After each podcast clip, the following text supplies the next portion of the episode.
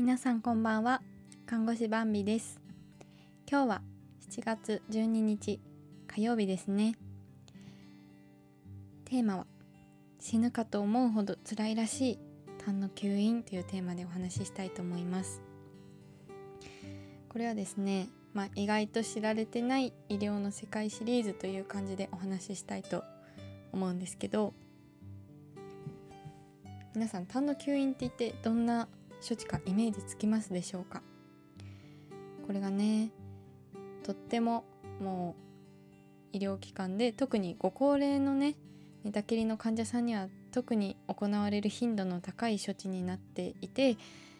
で、まあ、患者さんにとってはおそらく結構な苦痛をもたらしている処置になります。でもねやっぱその苦痛を乗り上回るだけのメリットというか、まあ、やらないと死につながるっていう状況があるからやっているっていうことですね。目的はあのご高齢になってこの寝たきりだと咳をする力も弱いし咳のね反射が起きる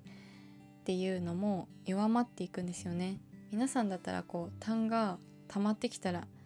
もう反射でって 咳が出ると思うんですけどもうそれもだんだんできなくなってしまったり、まあ、咳が出ても自分で出しきれなかったりっていうことでそういう方の場合痰がこう気道に溜まってしまうとネバネバだったら窒息の可能性もあるんですね。実際に私も何人か痰の窒息で急に亡くなってしまったっていう話は聞いたことあります。あとは、まあ、窒息しないまでも酸素をこう痰がね空気を邪魔して肺に取り込めないから低酸素状態ってなってしまうのを防ぐっていう目的もあります。でどのように行うかっていうとお口または鼻の穴からやりますね。であのこれは在宅でもあの研修を受ければかなあのご家族でも行う場合があるんです。でも私たち医療従事者はあのあごめんなさい。在宅でご家族がやる場合はあの口と鼻の入り口までしかできないんですけど医療従事者がやる場合はあの気管内吸引っていうのもできることになっててちょっと奥までねできるようになってます、まあ、喉元あたりぐらいですかね。だから鼻から入れると結構な距離入っちゃいます。でもそこまでいかない行って痰を取らないとね命の危険があるっていうことでその時はやってるんですけどね。であのじゃあ何を何で取るかっていうとですねうんあれ何ミリだっけな内径は10ミリ。10ミリだと太すぎか。あ10フレだ。10フレだからちょっと待ってください。なんか太さを調べます。すいません。太さを今調べました。だいたい病院で使うのが私は10フレ12フレ14フレあたりなんですけど1フレンチっていうのがん？3フレンチっていうのが1ミリだからまあだいい3ミリから445ミリぐらいの太さの柔らかいうーんなんかシリコンみたいな素材のやつをの口や鼻からこう通してであのその先には吸引器がつながってて陰圧をかけるんですね。でそれによって痰がジュルジュルジュルと吸われるっていう仕組みになっております。はい。でこれの何が苦しいかっていうとまず鼻を通る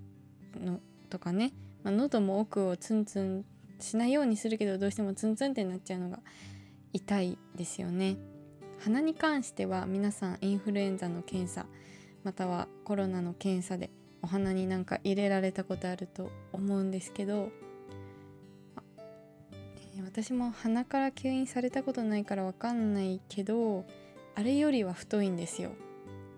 ただ硬さは吸引のが柔らかいけどまあでも奥まで入れることもあるし吸引も本当にねあのもしあのインフルの検査みたいな痛さだとしたら本当に辛いだろうなと思います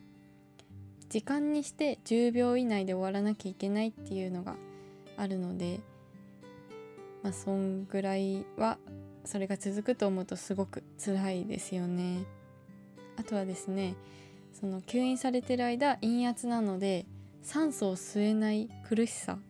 ていうのもあるんですね。それはこの間のあの人工呼吸器をつけた経験談っていうのをスタンド FM の方でブルースターさんっていう方から体験談をお聞きしたんですけどその時もあの酸素が来ない時が本当に苦しくてっていう話をされてましたねそれであの患者さんも死ぬかと思ったっていう時もあったのでまああの患者さんがそこまで苦しくない秒数でやんなきゃいけないんですけどただ痰の量が多いとその何回も何回も出したり入れたりするのも苦痛だしっていうのでちょっとこう10秒ギリギリぐらい引いたりとかいう時もあったのでまあねそこは苦しさとその秒数は見てやんなきゃいけないんですね。であの私はその吸引っていうのを病院で勤めて初めて見たんですね。で初めてこう見た先輩が吸引してる様子を見た時患者さんが本当に苦しそうで「あもうやめてくれやめてくれ」みたいな感じででもなんか先輩はこうなんかスンスンスンってこう何でもなさそうにして吸引してたんですねそれはねちょっとまあ看護師さんによりますけど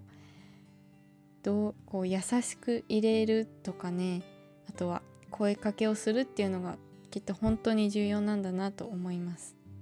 私はその様子を見て本当に泣きそうになりました。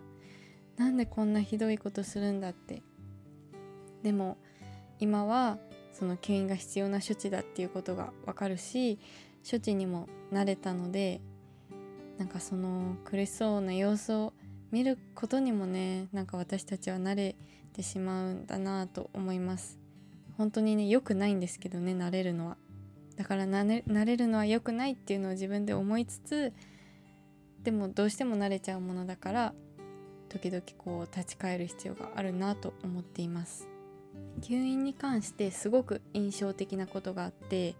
まあ、どんな看護の技術もやり方がこう手順書があるんですね。教科書に書いてあったりあとはナーシングスキルっていうサイトがあったりしてそこでやり方を学ぶんですけどすごく印象的なのが手順の最後に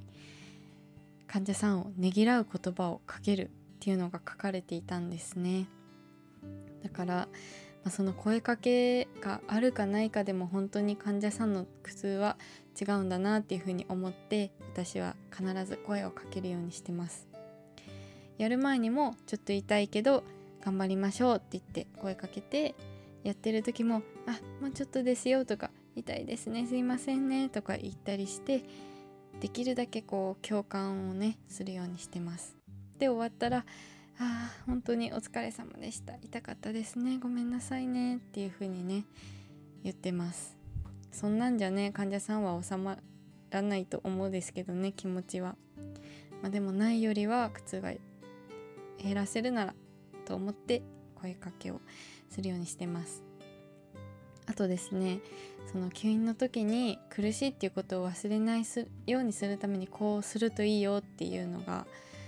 あの SNS の方でね言ってる看護師さんがいてそれをやったりしてるんですけど患者さんに吸引してる時ととしてる時に自分も息を止めましょうと。そうすると長くやりすぎることがないから。自分も苦しくなってきてあそろそろ患者さんも結構苦しいんだってわかるからそれをやってみてます。あとね気持ちの問題さっきの慣れてしまうっていうので言うと自分の親だと思って吸引をしましょうっていうのをどこかで聞いたことがあります。なんかねまあ患者さんだからってねどこかこう思いがちなところがあってそういう処置をするのもなんかこう私も看護師だからみたいなフィルターがかかって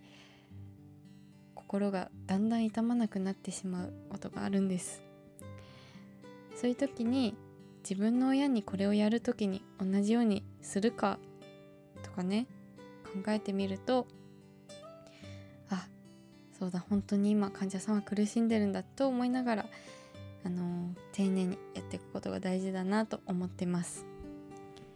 ちょっとね、まあ、今日の放送もあ医療現場ではそんなことがあるんだって思われたりして、まあ、皆さんね看護師さんは天使みたいなことをおっしゃってくれる方もいますけど患者さんからするとこういう辛い処置をしてくる人っていう感じにもなると思うんです。で私たちも必要だから辛い処置をしなきゃいけないっていう頭になっちゃうとつい患者さんがどんだけ苦しいかっていうのを忘れがちになっちゃうので、まあ、本当にいくら慣れてもこう丁寧にね自分だったらどうされたいかっていうのを考えるようにしたいなと思っています。はいそんなわけで最後まで聞いてくれてありがとうございました。